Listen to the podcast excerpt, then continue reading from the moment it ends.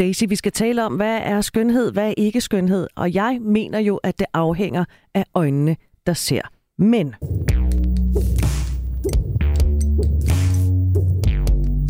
Men så kommer det helt store spørgsmål. Skal man oplyse det i forbindelse med en date, hvis man ikke lever op til de gængse skønhedsidealer? Det er et spørgsmål, vi har fået fra Insta. Du kan også Tak følge os det. på ja, hashtag vi har lyst. Og ja, hvad siger du, hvis man nu er tyk for eksempel? Meget tyk. Hvornår er man egentlig tyk? allerede når spørgsmålet er, skal man oplyse i forbindelse med en date, hvis man ikke lever op til gængse skønhedsidealer? Hvad er gængse skønhedsidealer? Men er det ikke sådan et eller andet med at være ung og hvid og slank og have store bryster og en ret pik? Og er det ikke, eller hvad, hvad siger du? Hvad tænker du? altså jeg tænker for eksempel, jeg ikke lever op til de gængse skønhedsidealer. Hvad tænker du? Om du gør, eller om jeg gør? Ja, jeg gør. Altså, jeg, jeg tror da i hvert fald, at mange vil... Altså, ja, ja, ja, det, ja, det tror jeg faktisk. Altså, jeg tænker da i hvert fald nogen... Ja, det ved jeg i hvert fald. Nogle gange skriver folk til mig på de sociale medier, at jeg er tyk, og det er synd for mine børn, fordi jeg ikke er... At, ja, hvordan kan du tale om alt det der sex og selvkærlighed? Du burde tage og gå på kur. Ikke? Så tænker jeg, "Nå, der er i hvert fald nogen, der ikke synes, at det... Seriøst? Ja, seriøst. Det var faktisk en af de kommentarer, jeg fik mest, også da jeg lavede i krig med kroppen. Det var, du er selv fed. Og derudover vil jeg gerne vide, hvor er din kjole fra? Nej, det er ikke rigtigt. Jo. Og til dem, der ikke er klar over det, Krig med kroppen, det er en serie på, øh, hvad er det, fire, seks afsnit, som du lavede på DR1 for efterhånden nogle år siden, Ja, præcis. der handlede om, når man havde det svært med sin krop. Præcis. Og det kan man også have, selvom man er en helt almindelig gængs type. Præcis, og det er jo netop det, der er så interessant, at det handler ikke ret meget om, hvordan man ser ud. Det handler mere om, hvordan man føler sig. Ikke? Og jeg føler jo inde i mig, at jeg godt kan lide min krop. Men hvad er gængse skønhedsidealer? Det er jo allerede der, det er et interessant spørgsmål, fordi hvornår er man for tyk, hvornår er man for tynd? hvornår er man for høj? Hvornår er man for lav? Præcis. Hvornår er man for mørk eller for lys eller for det ene og det andet? Ikke?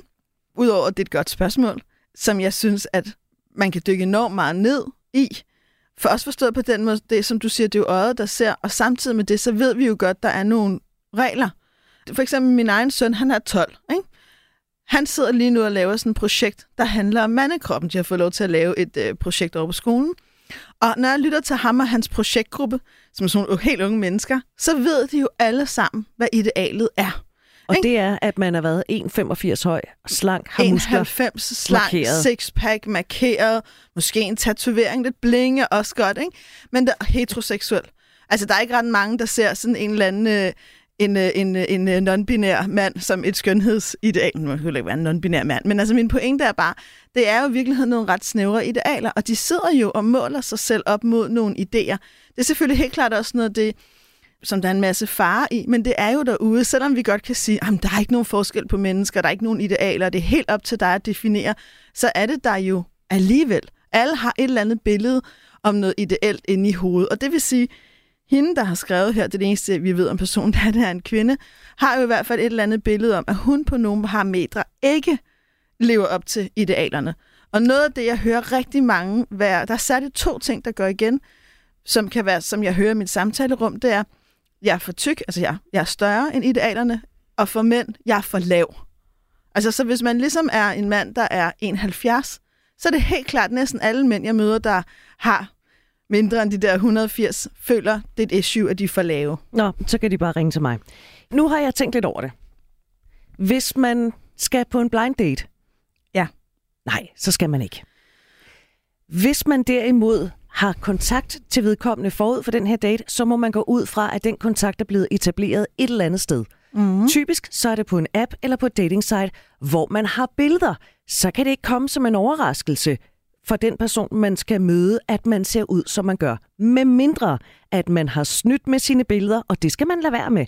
Man skal have realistiske billeder, og man skal have nye billeder på. Så jeg, jeg lægger ikke et billede på, hvor jeg var 19 år og en størrelse 36. Du kan aldrig nogensinde drømme om. Nej, men og, og drop alle de der, undskyld mig, fucking filtre. Altså, vis dig nu bare, som du er. Men det tror jeg også, at der jeg ligesom vil ende, fordi du har helt ret. Jeg tror meget på radikal ærlighed, og jeg tror meget på at få de der ting frem i lyset af to årsager. Både det er det her, du får, det er sådan her, jeg er. Så man ved det, så man, jeg har da også sådan, jeg, jeg, jeg vil også, hvis jeg var på en dating, at vise helkropsbilleder, så man ikke tror, jeg er en størrelse 36. Altså, fordi hvis man synes, det er overvældende med lidt mere, så skal man nok ikke date mig. Og jeg foretrækker også mennesker, der kan lide min type. Så jeg er helt enig, også i forhold til alder, også i forhold til alle mulige andre ting.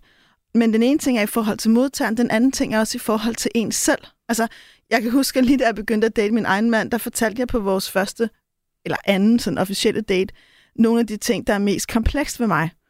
Og det gjorde jeg, fordi jeg havde det sådan, det her det er den, jeg er, det her det er sådan, det er, det vil jeg gerne have, du ved, så kan du tage stilling til det. Jeg gider ikke at vente et halvt år, hvor jeg skal gå og føle mig måske forkert eller usikker, eller frygte, hvordan du vil reagere. Så jeg havde sådan en, nu skal du høre aften. og det synes vi det hele ud. Nu folder vi det hele ud, så ved du ligesom, hvordan landet ligger. Men det gav jo også en frihed indeni, og jeg synes, man skal give sig selv en indre frihed, så man ligesom ved, her er jeg, det står jeg ved. Nu kan jeg slappe af. Jeg vil sige, der hvor slagsmålet kan opstå med hensyn til, om man skal oplyse, hvis man ikke lever op til gængse skønhedsidealer, det er jo, hvis man har været fuldstændig ærlig med det, man ligesom har præsenteret, hvor end man har præsenteret sig selv, men man stadigvæk synes, og sådan er det jo. Det er jo derfor, du har lavet krig med kroppen, at selvom man for eksempel er normalvægtig, så kan man føle sig meget overvægtig. Man kan føle, at man er en damptrumle, uden man er det. Mm. Og så kan man sige, er det så der, man skal gå ind og så sige, i øvrigt, så skal du vide, at jeg er en damptrumle. Så hvordan ved man, om man har et realistisk billede på sig selv? Forstår du, hvad jeg mener? Ja, præcis. Fordi hvis jeg spurgte dig, eller øh, spurgte en veninde, så ville de måske sige, nej, nej, du er da fint nok, fordi vi siger også til folk, at de synger rigtig godt, og så stiller de op i X-Factor, og så bliver de hånet. Det der med, det er svært at få ærlighed fra folk, man har tæt på måske, ikke? fordi man ikke vil gøre dem ked af det. Ja, men det er jo i virkeligheden, synes jeg også en meget god pointe, det der med faktisk også at huske at udøve den her mere radikale ærlighed i de nære relationer. At vi ikke altid gør hinanden en tjeneste ved at lade som ingenting. Altså, når, du ved, man kan godt sidde, jeg har en selv en veninde, jeg holder meget af, som nu vejer, lad os bare sige, godt over 100 kilo hvor at, at, at jeg har haft snakken med hende. Det var, faktisk, det var faktisk noget, jeg havde mange overvejelser på, men for mig handlede det om, jeg blev bekymret, fordi hun begyndte at tage meget på, og jeg, jeg blev simpelthen bekymret for hendes helbred, og jeg synes, det var skidesvært at sige til hende, jeg holder af dig, du er vigtig for mig, jeg ser, det her sker for dig, skal jeg være bekymret? Jeg er pisse ligeglad, hvor størrelse du er i, men jeg er ikke ligeglad med, om du ikke har det godt, og det er lidt den vibe, jeg får. Og ja, det er da skide svært. Altså, jeg skal da også være ærlig, at jeg tænker mig lidt om at trække vejret lidt dybere, fordi det er nemmere at lade være. Men jeg tror faktisk, det er vigtigt, at vi får sagt de ting til hinanden. Og jeg tror også, at når vi kan stå i os selv, og når man over for sine venner og veninder og familie, og hvem man ellers har i sit liv, kan vise, hvordan man egentlig er, så kan man også nemmere møde fremmede. Og det tror jeg faktisk er ret vigtigt. Og så bliver man grounded i sig selv. Så Daisy, hvis vi lige skal svare på spørgsmålet. Ja. Skal man oplyse i forbindelse med en date, hvis man ikke lever op til gængse skønhedsidealer? Hvad er svaret? Ja, du skal i hvert fald vise og præsentere dig selv med et ærligt billede af, hvem du er, på godt og på ondt, og så tiltrække de mennesker, som rent faktisk kan stå inden for den ærlighed, og som også tager vise, hvad der er deres egen uperfekthed. Det er så meget mere sexet og hot. Tak fordi du skrev. Du kan også skrive til os lyst radio4.dk.